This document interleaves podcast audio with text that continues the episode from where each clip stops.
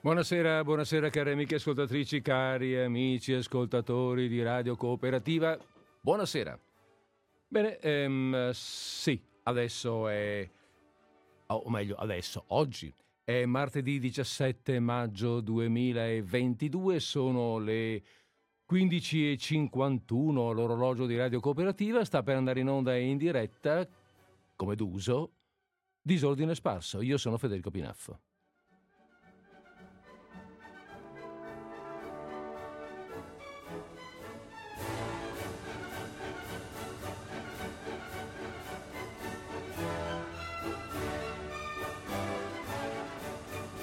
Bene, e allora fermiamola qui con la musica e attacchiamo con le parole, visto che questa trasmissione è una trasmissione di quelle che si, dif- che si definiscono trasmissione di parole. Come la canzone, la famosa canzone, vi ricordate? Parole, parole, parole, ma quella era cantata, era un trucco, no? Parole, invece, invece è cantata, è musica, è qua. E cioè noi facciamo parole, parole e musica poca. Che cosa facciamo questo martedì? Beh, ehm, questo martedì ho pensato di fare così. Questo martedì eh, lo dedico a um, letture sparse. Vi dirò, è successo questo. È successo che il 25 aprile ho avuto l'occasione, l'opportunità di partecipare ad un recital di poesie sulla guerra. Un recital che si è tenuto ad Asolo, il teatro Teatrino Duse, bellissimo, bellissima località. Beh, Asolo lo conoscete, no? Un borgo molto bello. Eh, c'è questo bel castello, famoso, il famoso castello della regina Cornaro. Eh, del quale parla- della quale abbiamo parlato qualche settimana fa. E, ehm, e, dentro c'è un teatrino, no? è stato ricavato il teatrino, il teatro Duse, Duse perché la famosa attrice Leonora Duse è stata legata ad Asolo, ma non entriamo tanto nel merito perché ci disperdiamo. E insomma si è tenuta questa eh, a cura di un'associazione, mh, ehm, di, una, di un'associazione culturale di Asolo, la, la, mh, l'Accademia di Arinovati, e si è tenuta questa, questa, questo recita di poesie sulla guerra. Beh, la guerra ovviamente eh, è molto presente oggi, è quasi impossibile non parlarne, però noi qui non ne abbiamo mai parlato direttamente.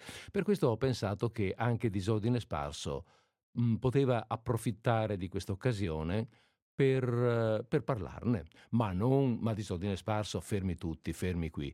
Disordine Sparso non è una trasmissione, non è solo una, no, eh, scusate, com'è che mi, mi, sto imbrogliando con il non. Prima abbiamo detto che non è musicale. Ecco, non solo non è musicale, ma non è nemmeno una trasmissione di attualità, di attualità. Per cui non è di una guerra in particolare che parliamo, eh, è della guerra, mm, del principio stesso, dell'evento in sé. E, eh, e perché, perché è stata cantata, fra virgolette, in molti modi da molti autori nel tempo, anche, anche con l'enfasi e, e, e, il senso epico del, apro una virgolette, bellezza, no? dell'eroismo, eh, della, eh, dell'importanza dal punto di vista dello sviluppo umano. Questo lo hanno fatto per esempio anche i, anche i futuristi italiani Ehm, ma, non di, ma, non è a questi autori che noi attingeremo, ma ad altri che ne parlano come, come di quello che in effetti, in effetti, è, con linguaggi diversi, con, in epoche eh, diverse, con stili diversi, da, da paesi eh, diversi. E, ehm, e, quindi, vabbè, insomma, andremo via eh, questa, con queste modalità. Allora, eh, però c'è una cosa da dire, le poesie, mio Dio, sono una quindicina. Eh, non le ho neanche contate per la verità, le ho riprese in mano e senza stare lì a, a spulciare. Ma non sono moltissime, volendole leggere in fila, beh, insomma, poco più che mezz'ora. La trasmissione dura di più. Ed è per questo che eh, ci sto chiacchierando un po' sopra. Ci chiacchiereremo un po' sopra se avete voglia, lo faremo insieme. E se no, uh, due parole mh, mm, le dico io. La linea telefonica sarà sempre aperta, escluso il momento in cui, i minuti in cui leggo gli autori, evidentemente. Leggo cioè le poesie. Per il resto la linea telefonica rimane aperta in maniera che possiamo interloquire. Eh, nel senso e nel modo che eh, vorrete voi. La linea è quella dello 049 880 90 20. Benissimo. Allora mh, pensavo anche di fare così. Voi sapete che quando io eh, in questa trasmissione, quando um, leggo qualche racconto, qualche storia, anche qualche poesia, di solito presento l'autore prima, ma anche in maniera a volte, non dico approfondita per carità, ma un po' dilungata. Beh, ecco, questo non lo possiamo fare, sono tanti gli autori, però, um, però due parole, almeno, almeno, inquadrarli un attimo, ricordare chi sono, questo sì. Per cui apro uh, con una piccola un, sì, aprirò ogni lettura con una breve biografia, proprio breve breve, poi leggo la poesia, poi facciamo un intervallo musicale, facciamo due parole sulla poesia che abbiamo appena ascoltato e via così, fino alla fine.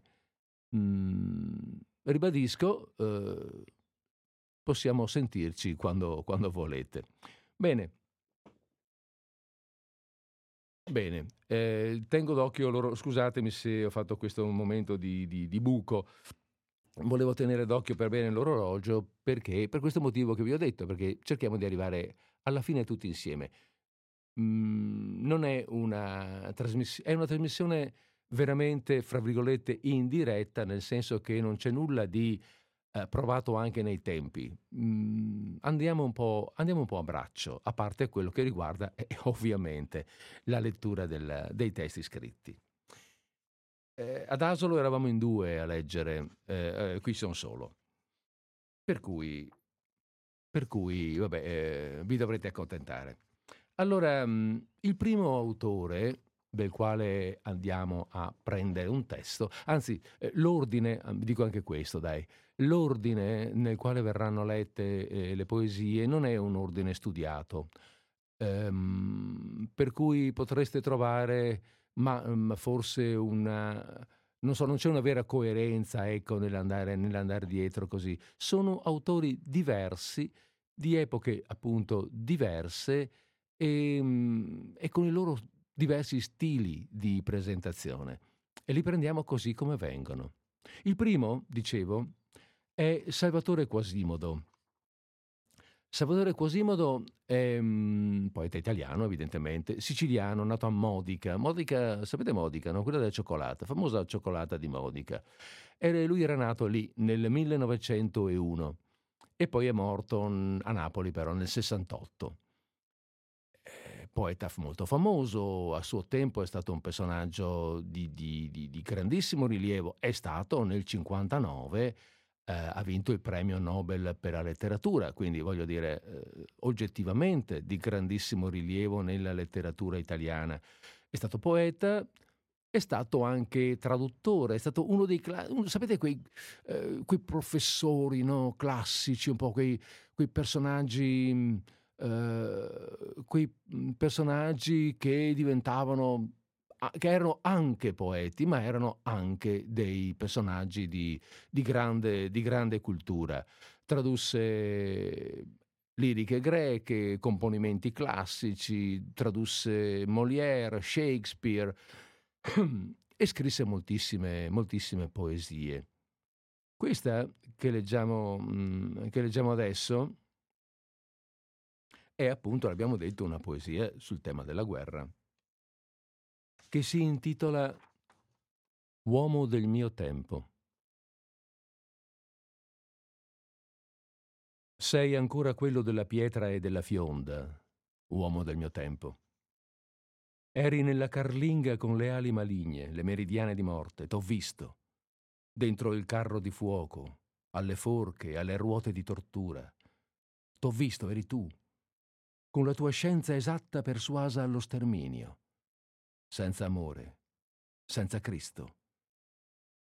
Hai ucciso ancora, come sempre, come uccisero i padri, come uccisero gli animali che ti videro per la prima volta. E questo sangue odora come nel giorno quando il fratello disse all'altro fratello andiamo ai campi. E quell'eco fredda, tenace, è giunta fino a te, dentro la tua giornata. Dimenticate, o oh figli, le nuvole di sangue salite dalla terra, dimenticate i padri. Le loro tombe affondano nella cenere, gli uccelli neri, il vento, coprono il loro cuore. Ascoltatrice.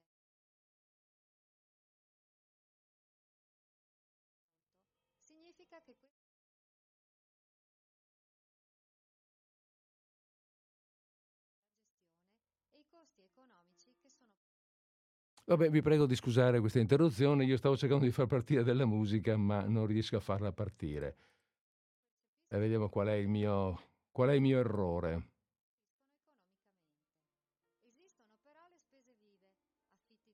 Non riesco. Ecco che parte la musica che volevamo, con la quale volevamo interrompere per un momento il flusso delle parole.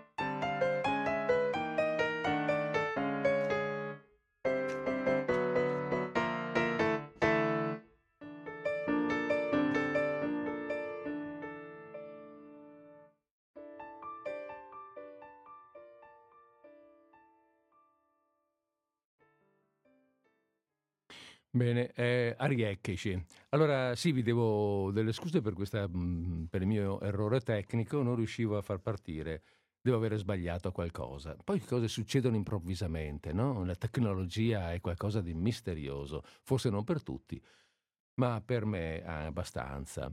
Avete sentito questa, torniamo a noi, avete ascoltato questa, questa poesia di, di Quasimodo? Um, è interessante, io la, trovavo, la trovo molto molto interessante, nel senso che al di là della qualità poetica, ma c'è proprio questa cosa che mi prende ehm, del pessimismo che esprime. Quando dice sei ancora, sei ancora quello della pietra e della fionda, uomo del mio tempo.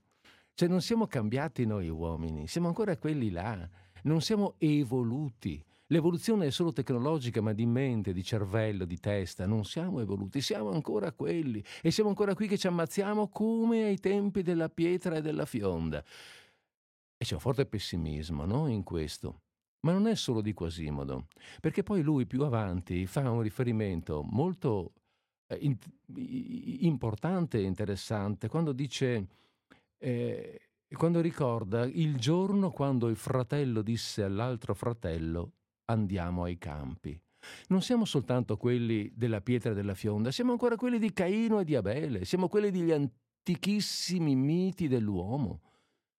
Tremila anni fa circa qualcuno scriveva questa storia di Caino e di Abele, praticamente ricordando, avendo già capito, tremila anni fa, nella sua cultura, che l'uomo è fatto così, l'uomo è fatto di incapacità di eh, risolvere eh, pacificamente le sue questioni. L'uomo è fatto di violenza, di odio ed è sbagliato perché ehm, ecco, non è semplicemente una constatazione quella biblica perché, eh, il, eh, perché, la storia di Caino ed Abele vede la punizione di Caino dalla parte di Dio, quindi è sbagliato, è negativo, però l'uomo è fatto così.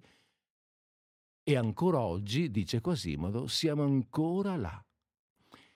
Per questo dico che è molto pessimista questa, questa poesia, anche se chiude con una piccola apertura ottimistica, perlomeno con una speranza. Ah, chiude con una esortazione, come a dire se ci sforziamo forse possiamo farcela. Dice dimenticate i padri, dimenticate o figli nulla di sangue, eccetera, ma dimenticate i padri. Cercate di cambiare, di essere diversi, di essere nuovi. Lasciate perdere queste cose qui. Dobbiamo cambiare perché se no andremo sempre avanti così e andremo sempre avanti male.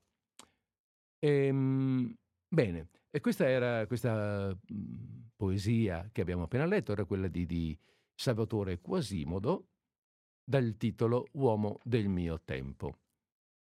Eh, ribadisco che lo 049 880 9020 è aperto. Eh?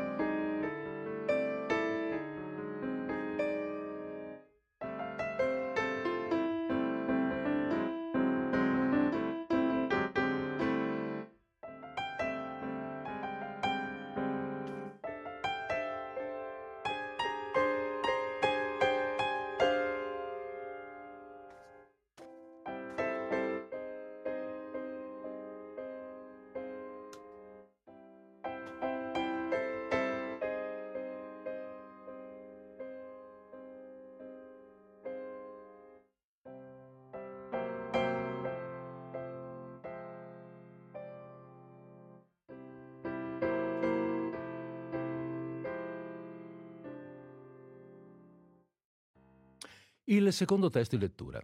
Il secondo testo in lettura è di Pablo Neruda, il quale non si chiamava Pablo Neruda, si chiamava con un nome lunghissimo, comunque il suo vero cognome era Basoalto, Riccardo eccetera eccetera Basoalto. Ehm, è cileno, Neruda è nato eh, nel 1904 in Cile e in Cile, a Santiago, è morto nel 73. Però non è sempre stato in Cile, eh, è stato costretto anche a espatriare a causa della sua opposizione al governo Videla.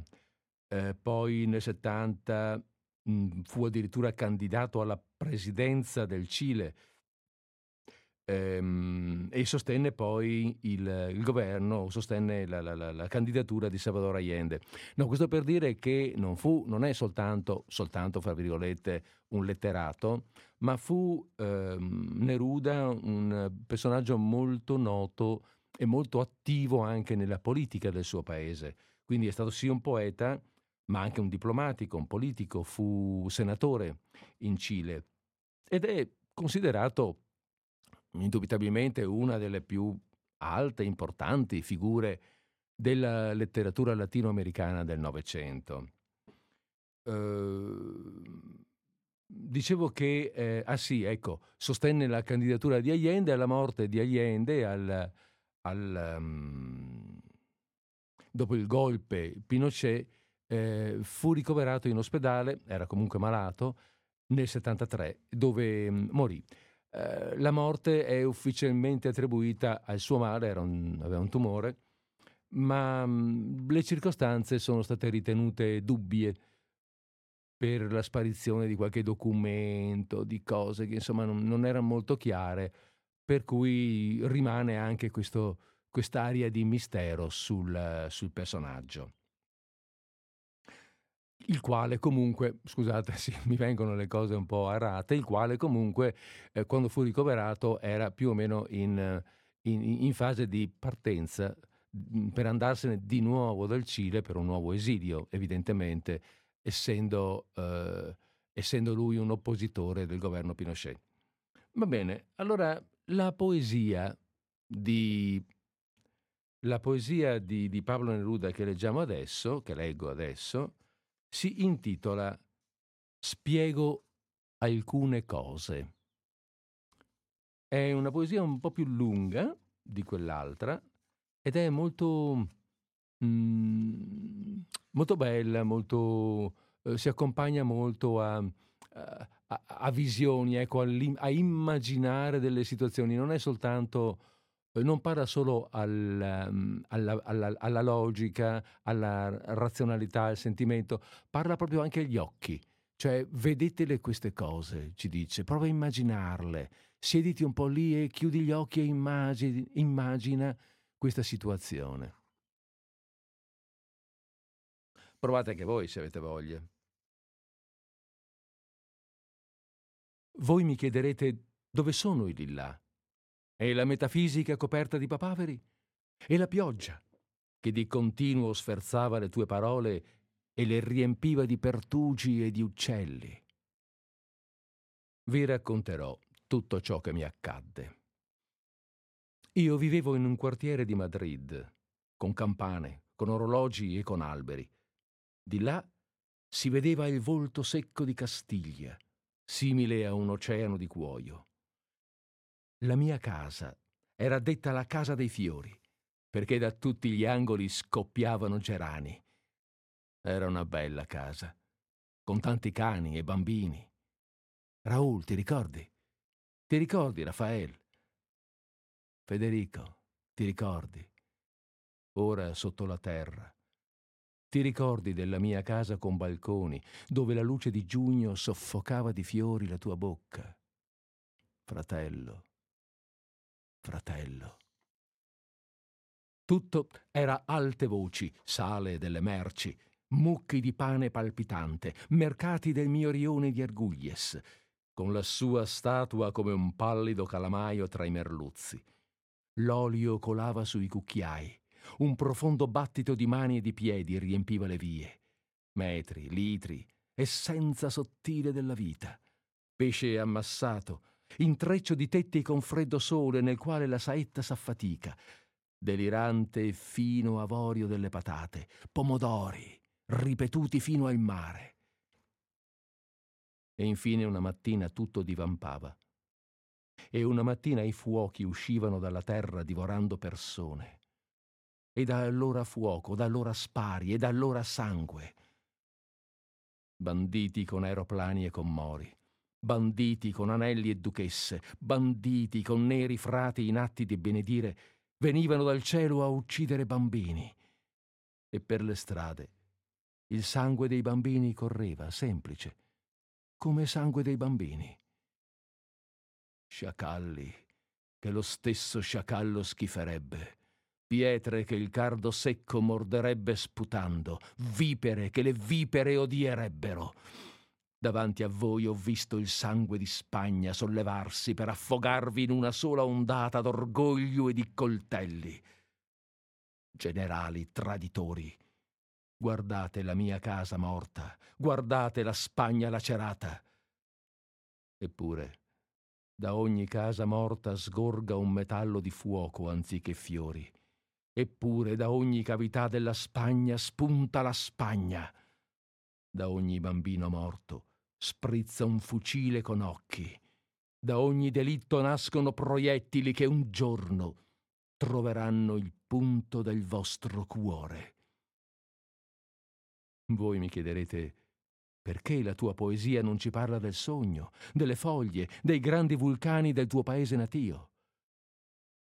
Venite a vedere il sangue per le strade.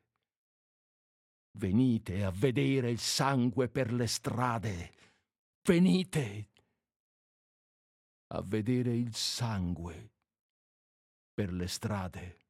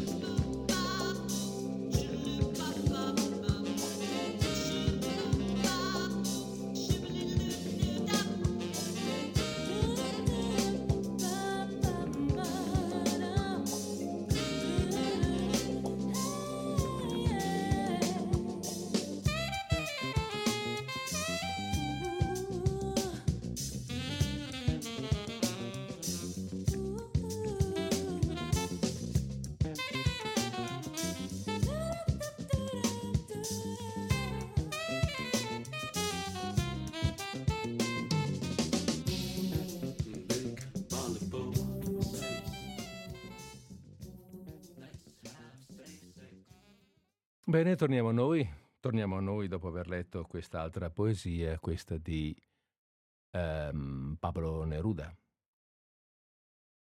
Qualche, qualche sensazione? Ha, vi ha, risvegliato qualcosa questa poesia? Eh, io la trovo in questa, anche questa è una poesia, avete sentito, molto, molto bella. Eh, perché eh, dicevo prima del discorso del, degli occhi, no? del, perché mh, è attraverso, è proprio attraverso una situazione di vita normale, di vita comune, di vita lieta, allegra, il sole, il mercato, quindi i pomodori, quando, quando, nomina i pomodori, no? pomodori che si vedono, la distesa di pomodori fino al mare, eh, il mercato, la gente che passa, ti fa immaginare, prima di arrivare al momento della guerra, porta ad immaginare la vita normale, la bellezza, la serenità, della vita di tutti i giorni. Anche il richiamo all'amicizia, Raul ti ricordi Raffaele, Raffaele Alberti, un poeta, Federico si rivolge a mm, questo Federico, ora sotto la terra è uno, eh, quando scrive Federico Garcia Lorca è morto. E, ehm, e quindi c'è anche questo ricordo, ma, ma, ma, c'è comunque questo ricordo di amicizia, di, di bellezza se vogliamo, comunque, anche se c'è una nostalgia e poi il cambio improvviso eh, della situazione con tutto di, in, in, una mattina tutto divampava, da un momento all'altro tutto, viene, tutto cambia, la vita viene eh, distrutta, tutto quello che era prima viene improvvisamente distrutto. E poi, e poi vabbè, c'è l'invettiva contro, contro chi è visto come il colpevole Ehm, l'invettiva e la maledizione in un certo senso, perché da, da questo segue una maledizione. Ehm, da ogni casa morta sgorga un metallo di fuoco, eh, spunta la Spagna, sprizza un fucile con occhi, da ogni delitto nascono proiettili che alla fine ti troveranno, per cui c'è proprio una... Um, sì, la maledizione, che tu sia in un certo senso maledetto, che quello che ora hai fatto ricada su di te. Eh, sto semplicemente mm, dando la mia lettura, la mia visione di questo testo. Eh, non sto eh, dando giudizi, no? evidentemente. Ehm, e appunto, e questo che accade mi impedisce, dice, di essere quel poeta che vede la bellezza della vita voi mi chiederete perché la tua poesia non ci parla del sogno, delle foglie, dei grandi vulcani del tuo paese nativo, perché la tua poesia non ci parla del bello. Come si fa? Come si fa quando il sangue scorre per le strade?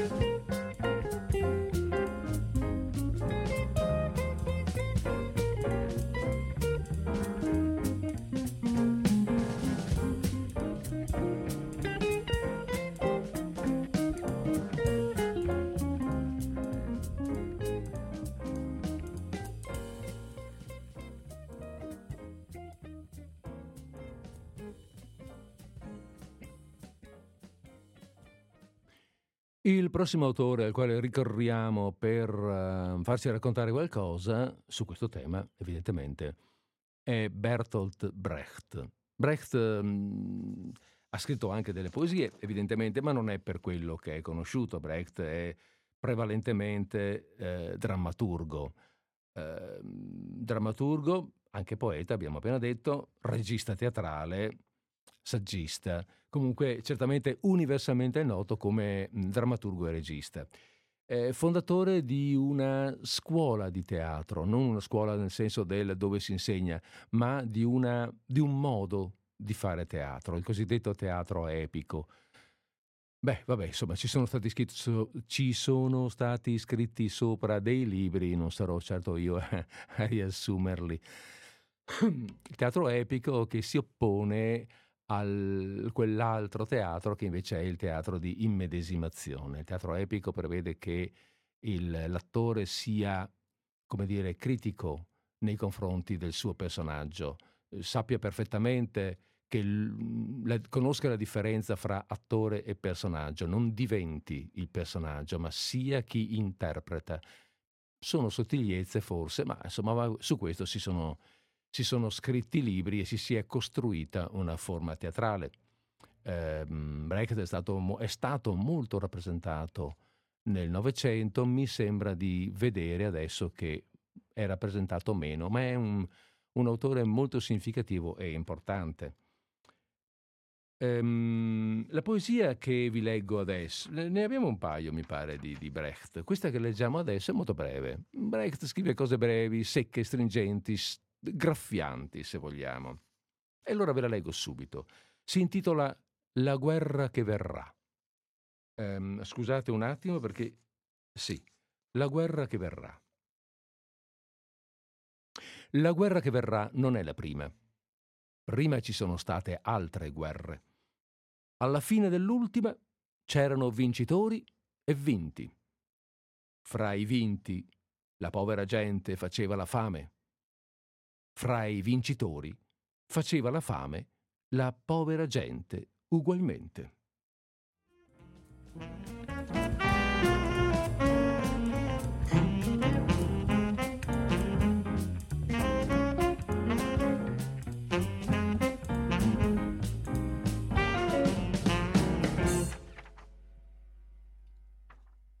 Beh, visto che qui finisce il pezzo musicale, tanto vale che eh, vada avanti io allora. Beh, eh, questa poesia, c'è poco da dire, l'avete sentita, più che un vero e proprio componimento poetico, è una satira eh, graffiante sulla... Mm, eh, diciamo su, su, beh, sulla guerra, sì, ma non tanto come mezzo di distruzione, ma come mezzo di eh, potere, in fondo eh, come ricerca di potere per qualcuno però. Perché fra i vincitori, perché fra i vinti, pardon, certo, eh, c'è chi faceva la fame, la povera gente, fra i vincitori, è beh, lo stesso. Fra i, anche fra i vincitori la povera gente faceva la fame ugualmente. C'è qualcuno che non la fa la fame nella guerra, né fra i vinti né fra i vincitori. Mm, viene lasciato lì, non viene nominato proprio perché per differenza, per esclusione eh, questo è, il, questo è il, l'accenno, questo è il, dire, l'invito che, eh, a ragionare che ci manda um, il nostro autore. Il nostro Bertolt A proposito di Brecht, scusate, prima ho detto sì, autore poi drammaturgo, bla bla bla, ma eh, sapete che a me piace dare anche le date di nascita e di morte, non l'avevo data. Brecht, eh, tedesco, nato a Augusta è morto a Berlino Est, nato nel 1898, morto nel 1956. Bene, breve stacco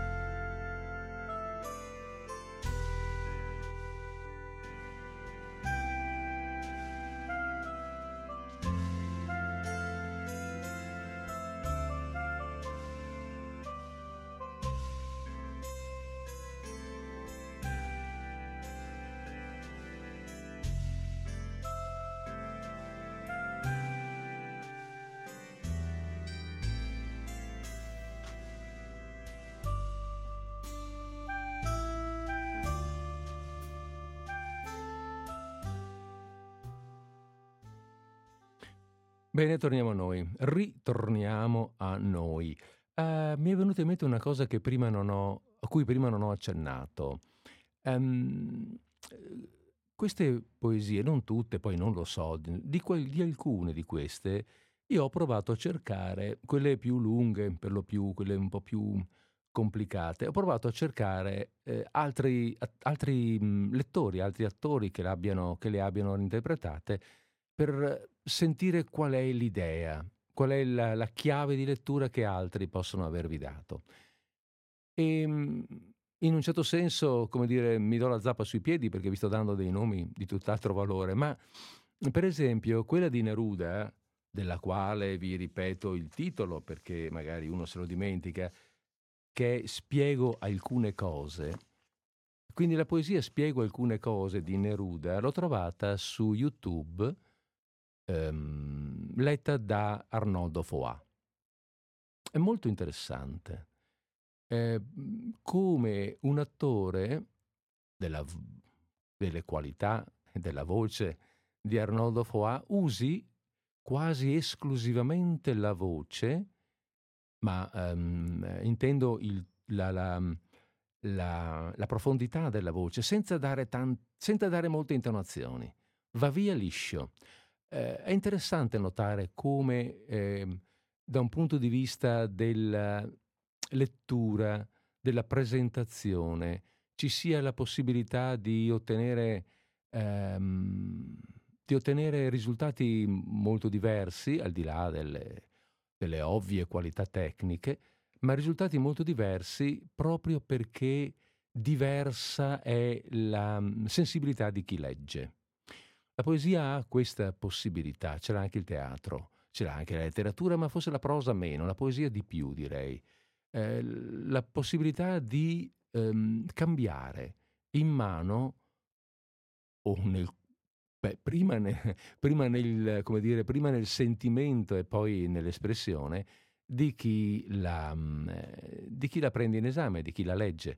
Ovvio che bisogna un po' metterci del proprio, cercare di metterci dell'attenzione, ecco, non è che leggo solo le parole, uno bisognerebbe andarci un po' dentro, cercare di farla un po' propria, cercare di vedere se mi dice qualcosa e poi, e poi vediamo a me cosa dice, come mi verrebbe da dire. E un altro?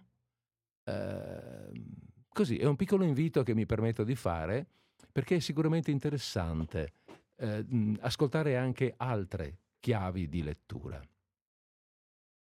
Detto questo, eh, riprendiamo con le nostre, con la mia chiave di lettura, visto che sono qua io che leggo. Il prossimo poeta. Il prossimo poeta è niente proprio di meno che il nostro Giuseppe Ungaretti.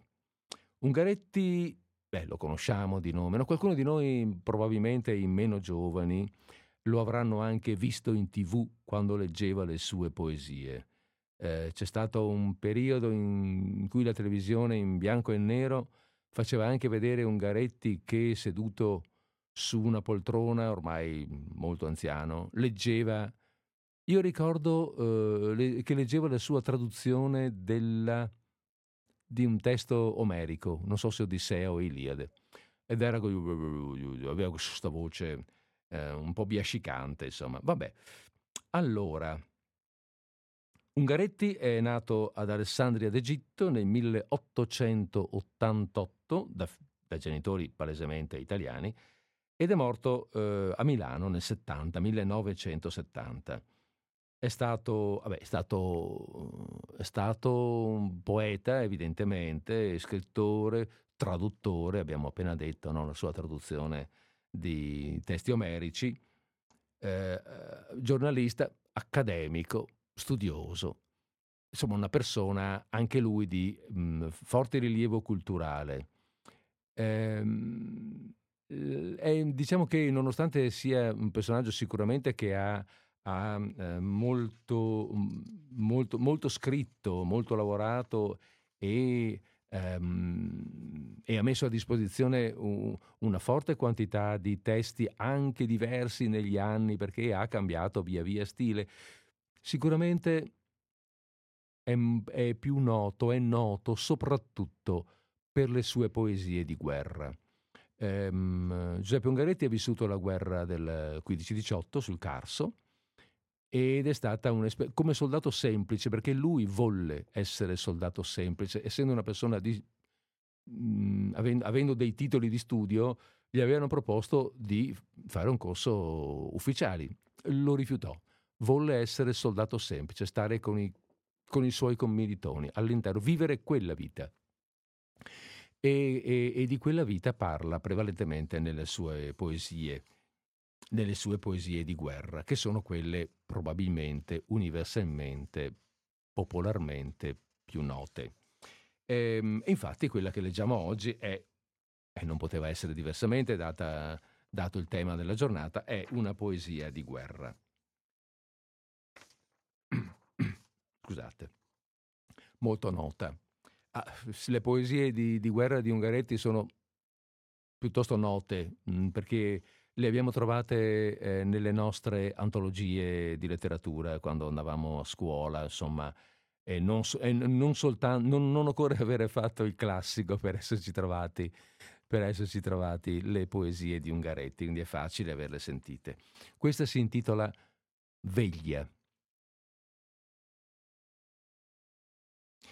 Un'intera notte, buttato vicino a un compagno massacrato, con la bocca digrignata volta al plenilunio, con la congestione delle sue mani penetrata nel mio silenzio, ho scritto lettere piene d'amore. Non sono mai stato tanto attaccato alla vita.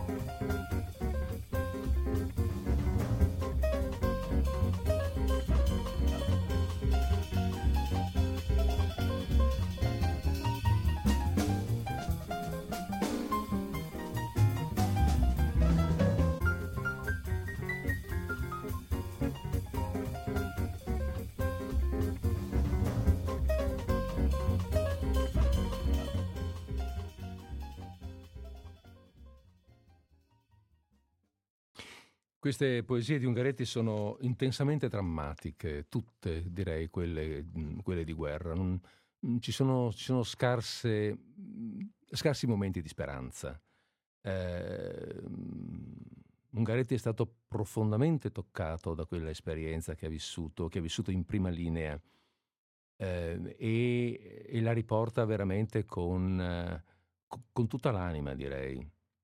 Però non facciamoci fregare perché eh, Ungaretti, sì certo, scrive con tutta l'anima, ma ha una tecnica finissima.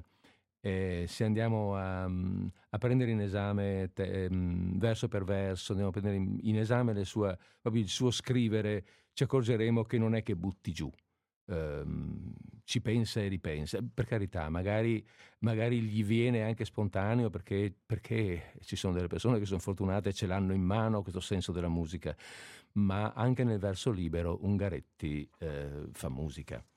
Va bene, ehm, passiamo a un'altra poesia, a un altro autore? No. No, non passiamo ad un altro autore, perché questa qui è di un autore che abbiamo già sentito prima, è anche questa prossima avventura di Brecht.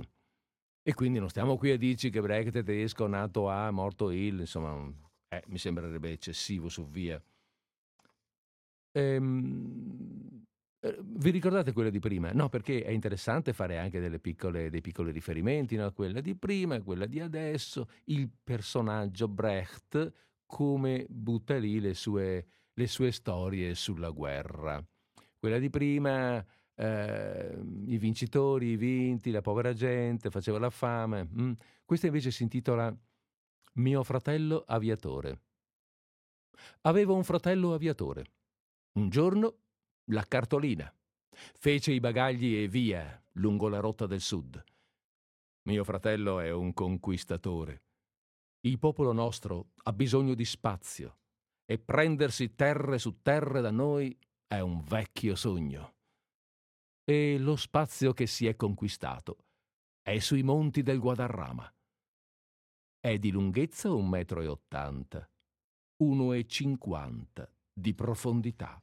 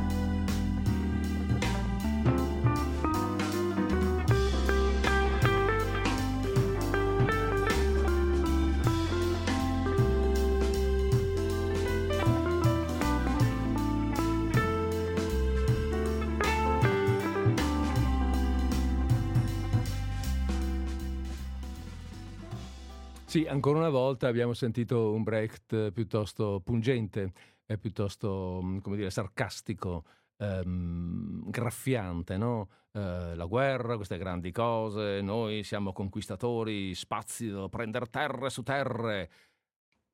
E poi alla fine la terra che mio fratello si è conquistata non è altro che la sua tomba. Eh, e poi ci lascia lì, ci lascia con questo mezzo sorriso gelato sulle labbra.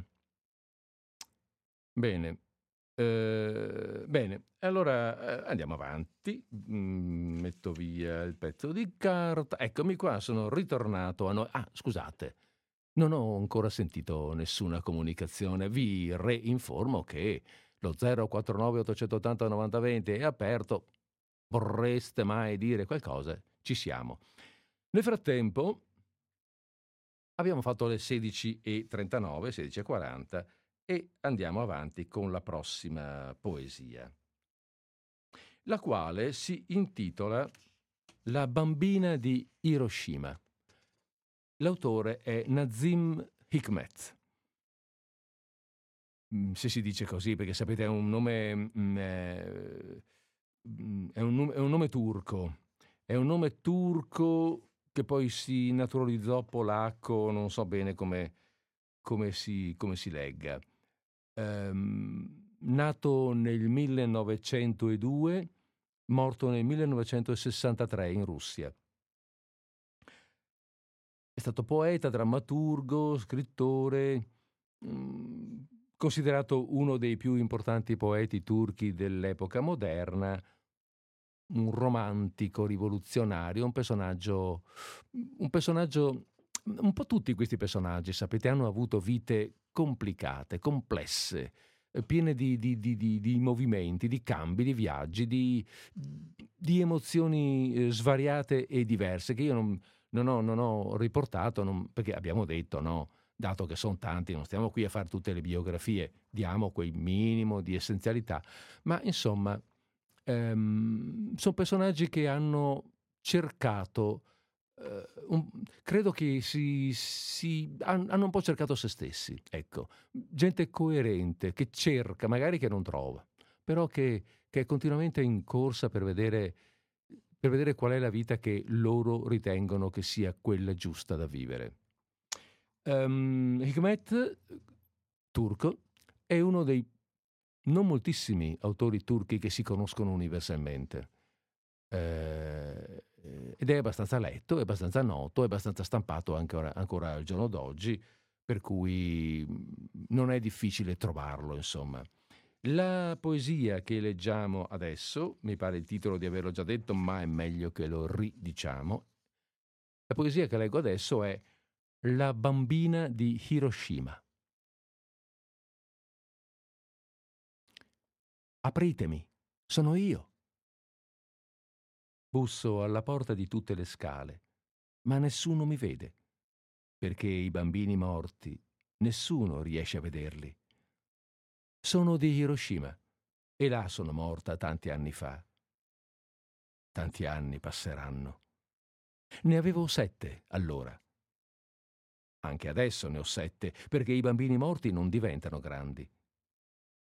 Avevo dei lucidi capelli, il fuoco li ha strinati. Avevo dei begli occhi limpidi. Il fuoco li ha fatti di vetro. Un pugno di cenere. Quella sono io. Poi il vento ha disperso anche la cenere. Apritemi, vi prego, non per me, perché a me non occorre né il pane né il riso. Non chiedo neanche lo zucchero io. Ho un bambino bruciato come una foglia secca non serve. Per piacere, mettete una firma. Per favore. Uomini di tutta la terra, firmate, vi prego, perché il fuoco non bruci i bambini e possano sempre mangiare lo zucchero.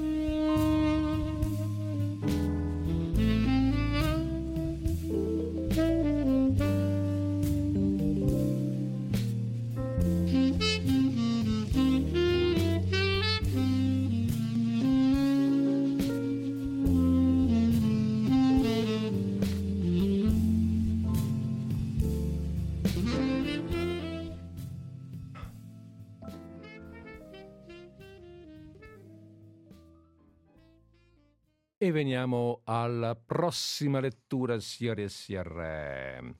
Veniamo alla prossima lettura che è ehm, di un poeta russo. Vladimir Vladimirovich Mayakovsky.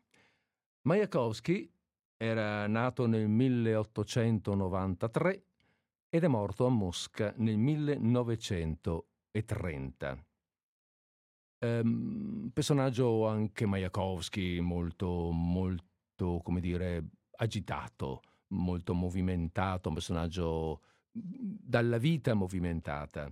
È stato un poeta, evidentemente, se leggiamo delle poesie, comunque è stato un poeta importante, scrittore, drammaturgo, regista, Majakovsky personaggio importante anche per il teatro russo e per il teatro, poi per il teatro in generale, perché perché sono quei personaggi che hanno ehm, scritto e operato nel teatro apportando anche delle, dei cambiamenti, apportando delle, delle visioni nuove. Attore, grafico, ne ha fatte un po' di tutto. È stato, è stato un um, grande cantore della Rivoluzione d'Ottobre. E, um, un, uno dei, eh, dire, uno dei, dei, dei maggiori rappresentanti del, eh, dell'avanguardia futurista russa. Il futurismo russo, il futurismo in Russia fu, um, come dire, mm, vicino alla rivoluzione, alla rivoluzione comunista, mentre il futurismo in Italia fu più vicino al, al fascismo. Comunque Majakovsky forse fu un po' troppo rivoluzionario perché non, mm, non fu fu soggetto, fu soggetto alla, a, censura sia da parte del regime zarista, ma poi anche da, da parte del, quel, del, del regime staliniano. Eh, va bene, questa poesia che leggiamo adesso, questa poesia che leggiamo adesso si intitola La guerra dichiarata.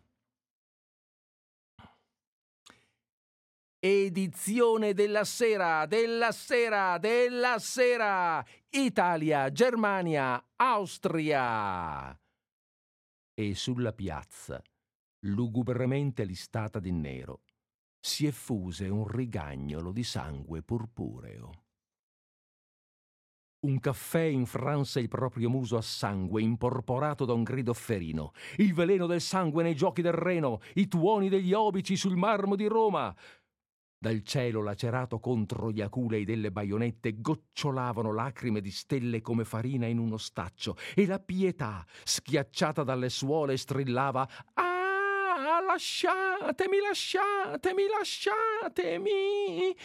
I generali di bronzo sullo zoccolo a faccette supplicavano Sferrateci e noi andremo. Scalpitavano i baci della cavalleria che prendeva commiato e i fanti desideravano la vittoria assassina.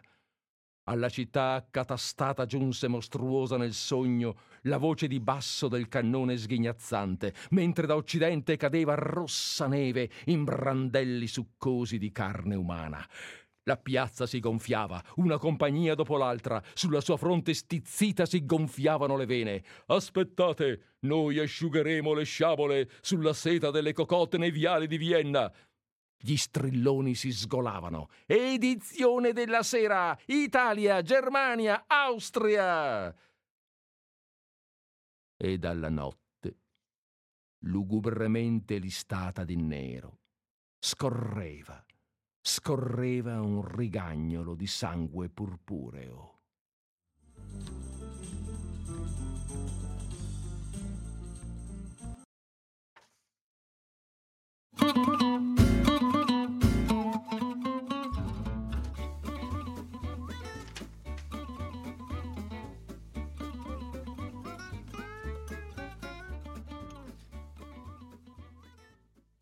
Questo improvviso salto musicale mi ha mm, sconvolto, devo dire, e costretto anche un po' a tornare, a tornare alla voce. Non, non, era, non, era, prevista.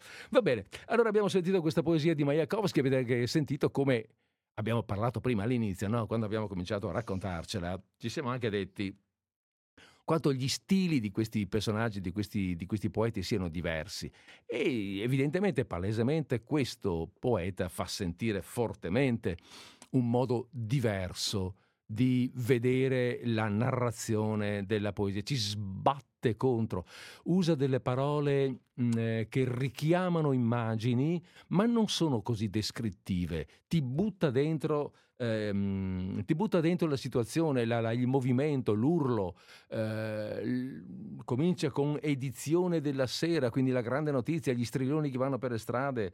Ehm, ehm, c'è tutte queste, queste, immagini veloci che passano e ci, ci come dire, mh, mm, travolgono eh, e, portano, ehm, e portano a questa visione di una guerra desiderata in fondo voluta, eh, perché mh, i generali di bronzo, cioè voglio dire quelle, quelle eh, le statue dei generali, supplicano di andare anche loro sferrate, levateci dal ferro, dal bronzo e andiamo anche noi a combattere. La, la, cavalleria scalpita, ci sono i baci, i fanti vogliono vincere. Mm, la piazza che si gonfia, noi andremo a Vienna e sconquisteremo e poi, dopo tutto questo, c'è questo momento in cui è come se l'immagine si allontanasse e si vedesse questa città buia, nera, lungo la quale, ce- lungo la quale scorrono come se venisse giù dal cielo queste, questo rigagnolo di sangue purpureo. Eh, è un po' un richiamo a guardarci attorno a, a renderci conto di certe esaltazioni dalle quali ci facciamo a volte prendere. E qui la, e qui la, la, la, la metto giù, voglio dire, qui la, concludo, perché penso che sia abbastanza... Eh, che sia più chiara dire, l'espressione poetica che non la mia. Facciamo un po' di intervallo.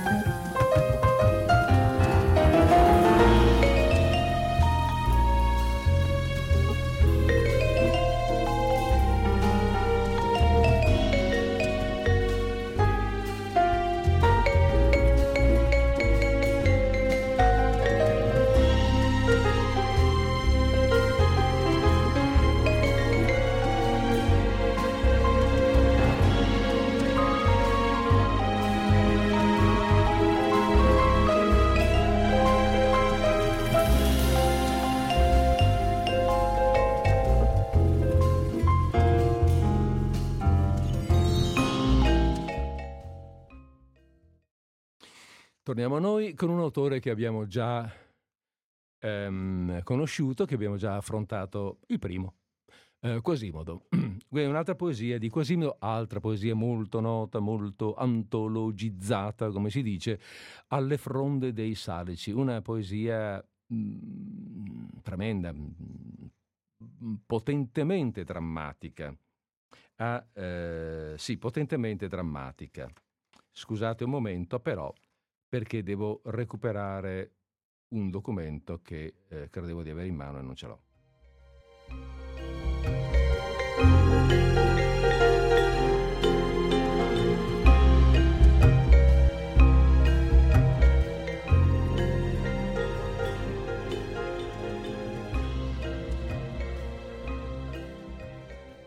Tornato Dicevo, alle fronde dei Salici, ehm, eh, poesia molto, molto, potente, drammatica, eh, straziante, eh, molto nota anche perché appunto fortemente mh, mm, antologizzata questa di Quasimodo. E come potevamo noi cantare con il piede straniero sopra il cuore, fra i morti abbandonati nelle piazze, sull'erba dura di ghiaccio, al lamento d'agnello dei fanciulli, all'urlo nero della madre che andava incontro al figlio crocifisso sul palo del telegrafo. Alle fronde dei sarici per voto, anche le nostre cetre erano appese, oscillavano lievi al triste vento. Relax and take it slow.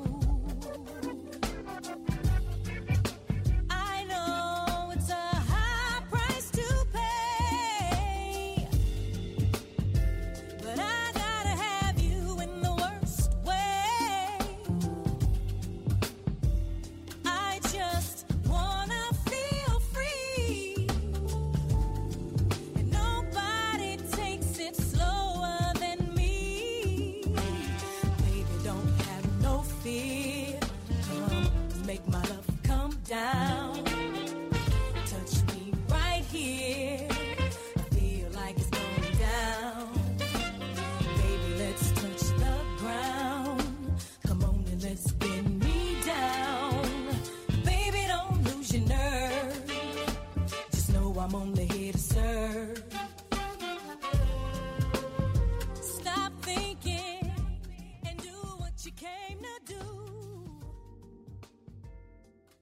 Difficile, difficile, accompagnare con parole questa, questa poesia di Quasimodo, mm, perché nella sua, mm, nella sua, potenza, nella potenza di queste parole c'è, c'è già tutto, non, non, abbiamo molto da raccontarci, non c'è qualcosa che, non so, che ci racconta, che, che possiamo tirar fuori da, da cui tirar fuori qualcosa di diverso da quel che dice. Dobbiamo lasciarcela venire dentro e lasciarcela, mm, eh, come dire, mm, lasciare che ci, ci, dica, ci dica, lei quello che eh, siamo disposti a lasciarci, a lasciarci, dire.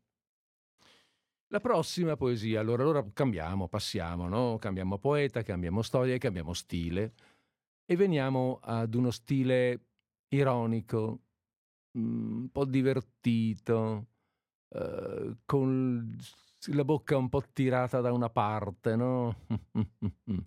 Te la racconto così. Ehm, l'autore è Carlo Alberto Salustri.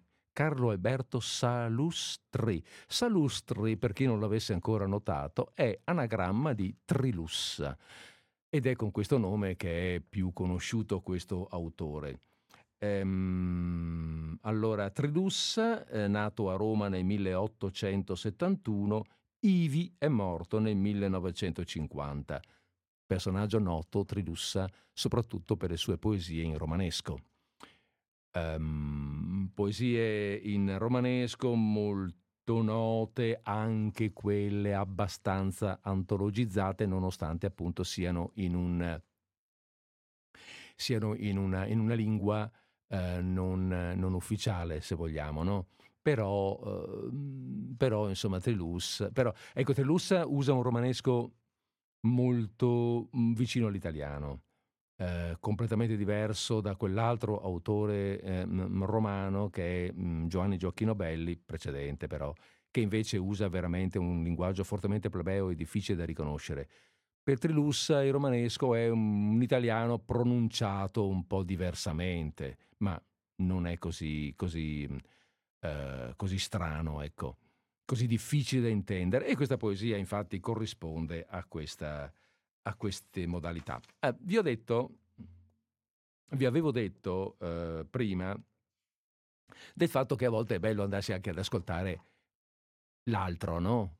Qui, qui c'è poco da fare. Vi mando ad ascoltare, se avete voglia, un, ad ascoltare un, um, sì, un gigante. Ehm, Ehm, vabbè, ehm, però ve lo dico dopo, magari forse lo capite mentre, mentre io ve la racconto chi è. Ehm, scusate, eh, sì, sto preparando, eh, prendendo, prendendo, il testo. Il testo è la Ninna Nanna, appunto, di Trilussa. Pronti, eh? Che fra un po' partiamo.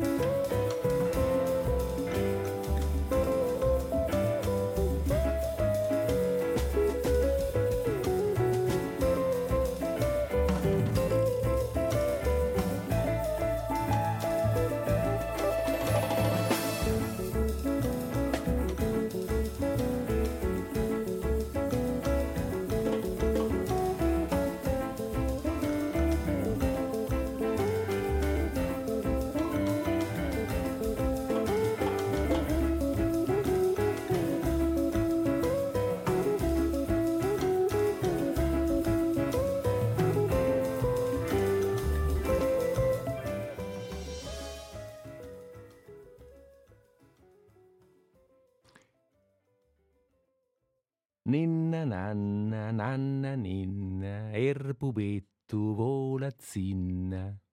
Dormi, dormi, cocco bello, se no chiamo farfarello. Farfarelle, Guglielmone che se mette a pecorone. Guglielmone, cecco Peppe che saregge con le zeppe. Con le zeppe d'un impero, mezzo giallo e mezzo nero. Ninna nanna, piglia sonno, che se dormi non vedrai tante infamie e tanti guai che succedono nel mondo, fra le spade e i fucili degli popoli civili. Ninna nanna, tu non senti li sospiri e li lamenti della gente che se scanna per un matto che comanna, che se scanna e che s'ammazza a vantaggio della razza o a vantaggio della fede, per un Dio che non se vede, ma che serve da riparo al sovrano macellaro.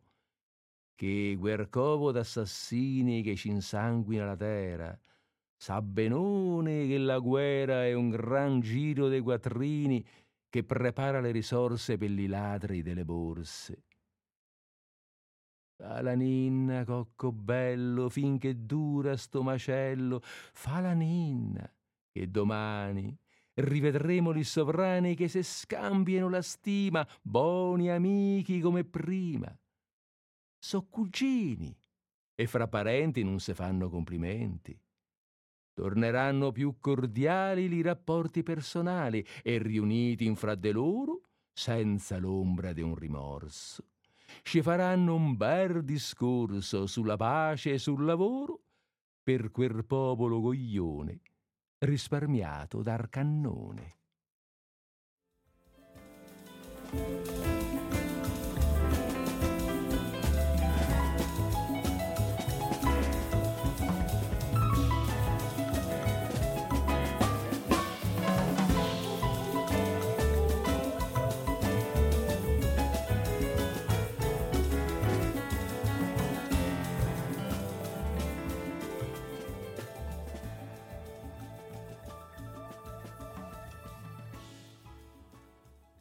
Allora che ne dite? Anche soltanto così, solo per averla letta con questo accento non propriamente veneto, ma quasi, perché poi, perché poi voglio dire, vabbè, eh, romanesco non è la nostra lingua, ma anche solo per averlo letto così, con accento vagamente romanesco, vi è venuto in mente chi potrebbe essere l'attore che andate su YouTube, lo trovate? È Gigi Proietti, naturalmente, che fa questa ninna nanna eh, in maniera Vabbè, alla Gigi Proietti. va bene. Allora, mh, allora va bene, siamo arrivati fin qui e, ehm, e ci prepariamo a, ad andare avanti. Ci prepariamo ad andare avanti, facciamo una breve pausa però, di nuovo una breve pausa musicale perché qui c'è un, un, un piccolo salto e allora mi sta bene pausare un minuto.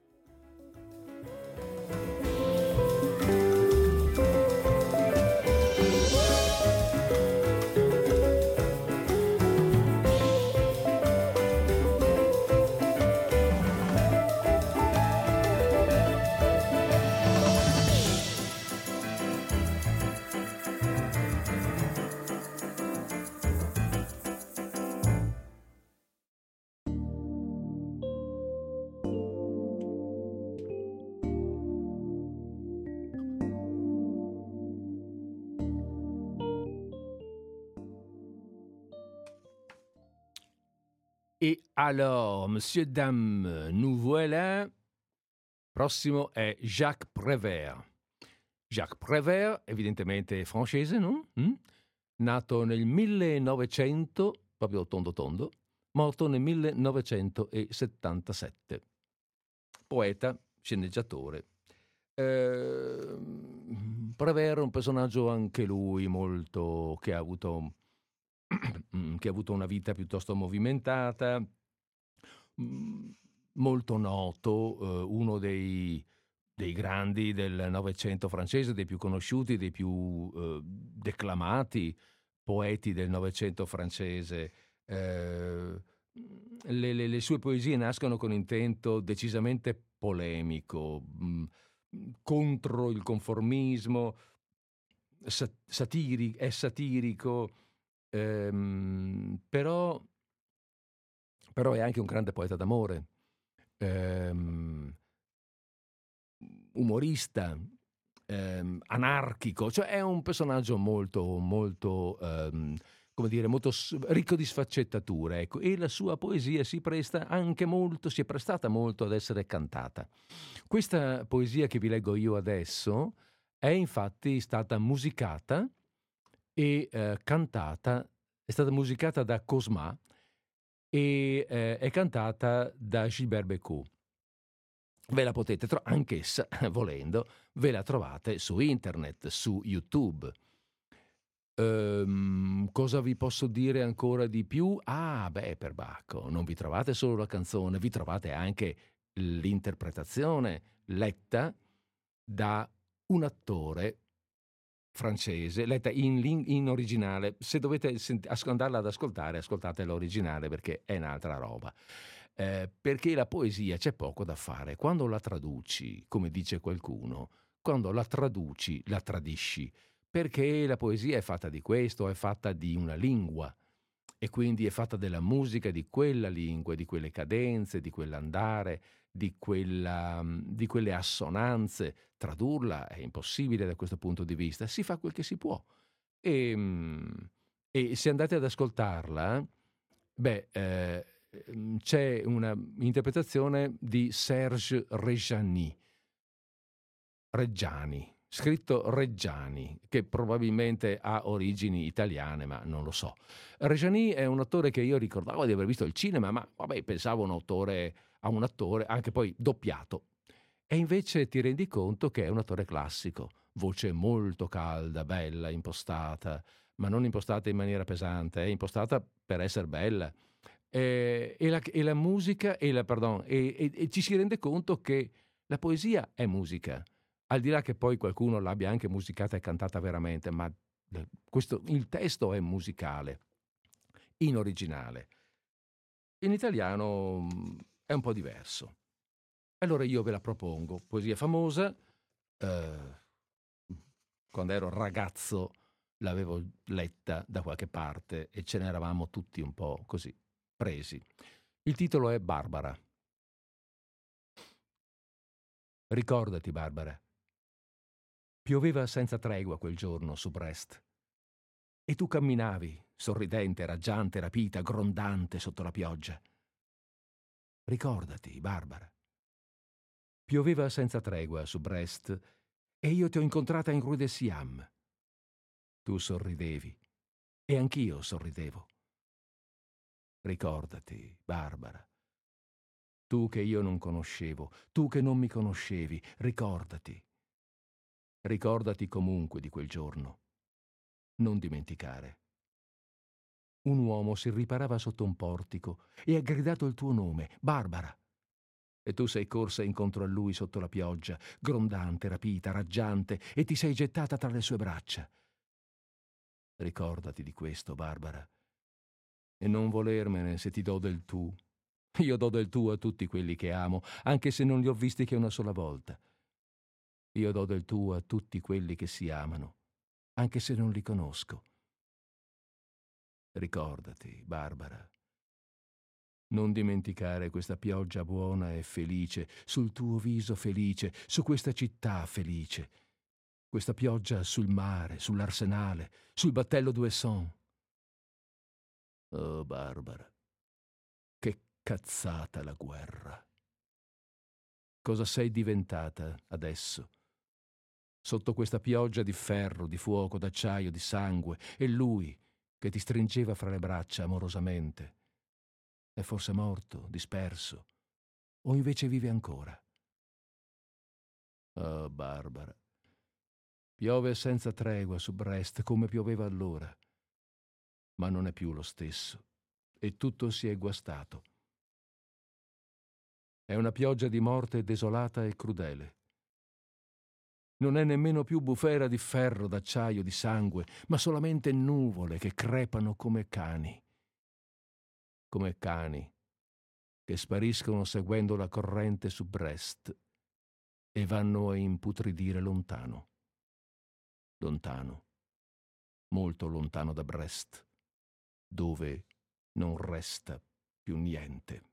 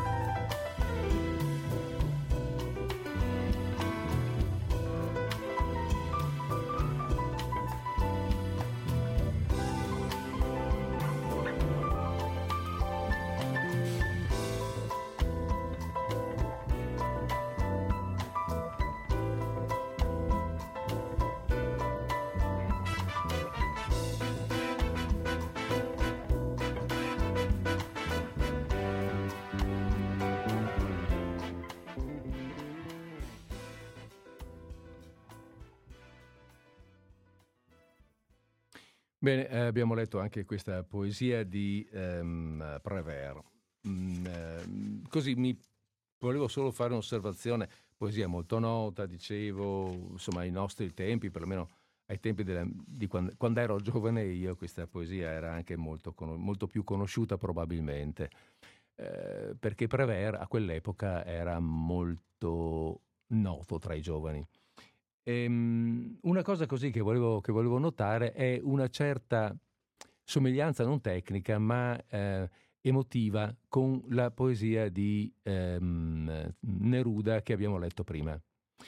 Eh, cioè l'autore parte da un momento di, mh, mm, di pace, eh, di tranquillità, di bellezza, eh, d'amore eh, e descrive una situazione che non ha nulla a che fare con la guerra in realtà. Descrive una situazione eh, di tutti i giorni. Siamo in questa città, a Brest, strapiove, e lui assiste a questo, incontro tra questi due innamorati, eh, felici di incontrarsi in una giornata qualsiasi, pur sotto la pioggia. E però, dopo la guerra, nonostante la situazione sia forse la stessa, Brest piove. Ma tutto è cambiato, è tutta un'altra cosa, il mondo non è più lo stesso. La guerra ha cambiato le anime, gli spiriti, ha cambiato il modo di vedere, di guardarsi attorno. È un'altra cosa.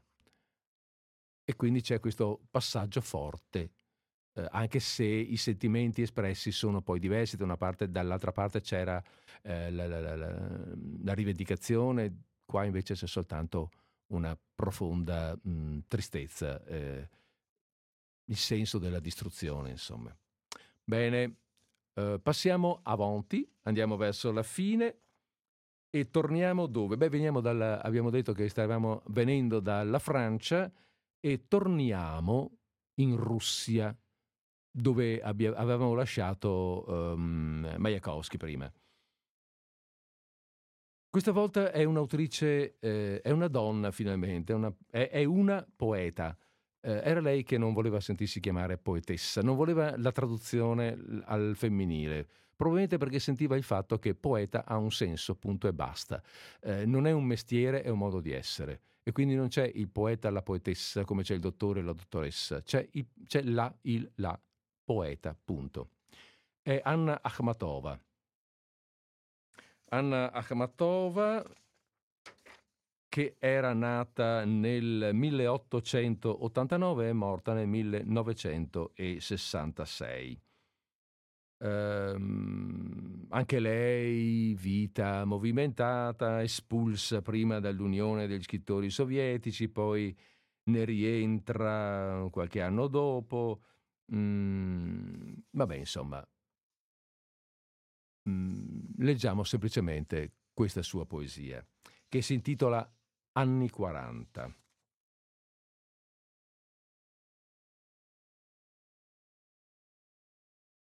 Anni 40 fatali, di guerra e di fronte, dove le lettere sono di lutto e i treni sono convogli militari. Fischiano i frusti binari, tutto è sconfinato, è freddo, è lontano.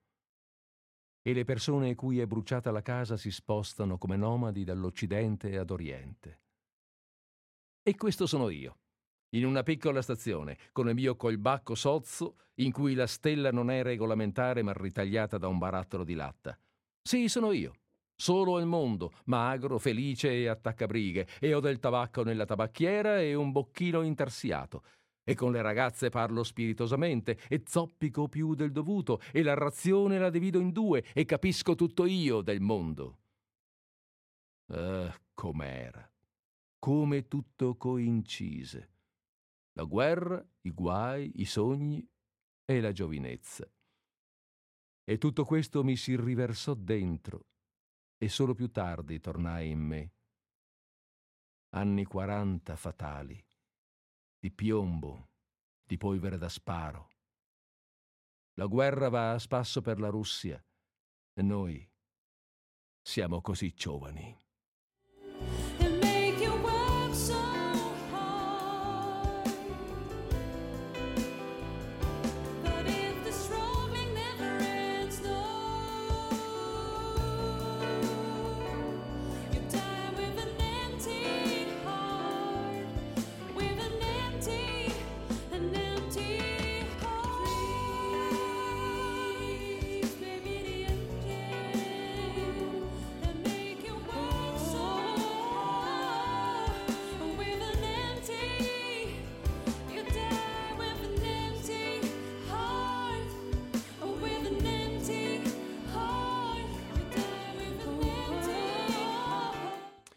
Ehi, ehi, ehi, ehi, il tempo va avanti, corre, siamo quasi alla fine della trasmissione e io ho ancora un paio di poesie da leggere. Allora facciamo così.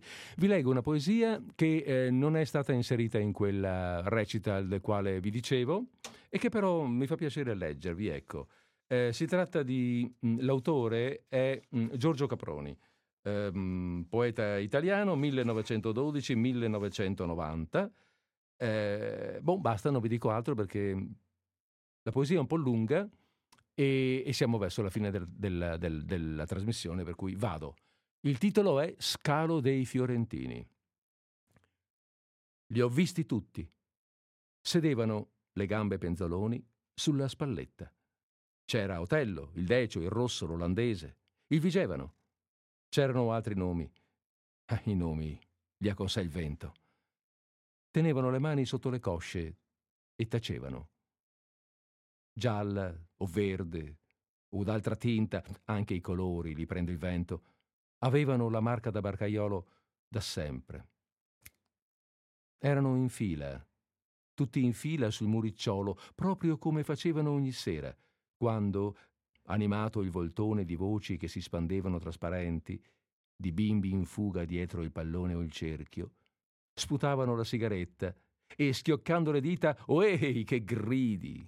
Da levare la pelle, ma ci stavano quelle, lanciavano alle ragazze che a nuvoli dal cantiere Orlando verso casa sciamavano. C'erano tutti. Guardavano bianche le due statue al centro. Guardavano le panchine bianche e vuote, non si muovevano. Sotto di loro, nero, il fosso sciacquava acqua e acqua sfatta. Un veliero era allo scalo, Vero, vivo, cenavano a bordo, ma non si voltavano, nemmeno trasalivano, se quelli di giù li chiamavano.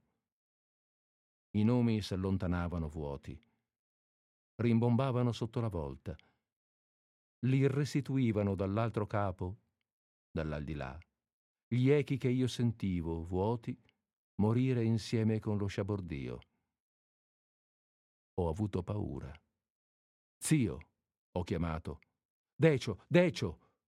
Quasi ho urlato, lasciando sul banco il bicchiere che al chiosco avevo cominciato a bere.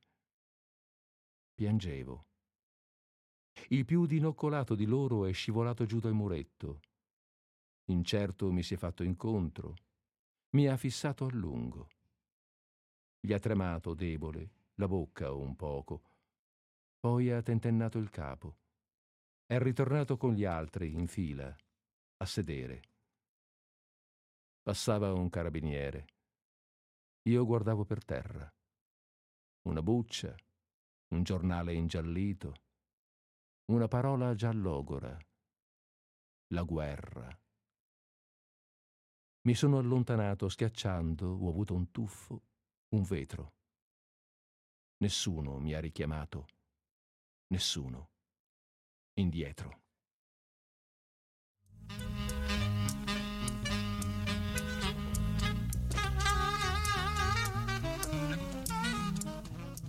Bene, su questa poesia abbiamo chiuso, abbiamo fatto le 17 eventi, avete visto che ci siamo arrivati, io ci sono arrivato, spero che ci siate arrivati anche voi, o perlomeno la maggioranza di quelli che hanno cominciato ad ascoltare siano arrivati anche verso la fine. Bene, allora io vi saluto, vi do appuntamento a martedì prossimo e mm, continuate l'ascolto su Radio Cooperativa. Aspetta che adesso andiamo a chiudere la trasmissione ufficiale come, come d'uso.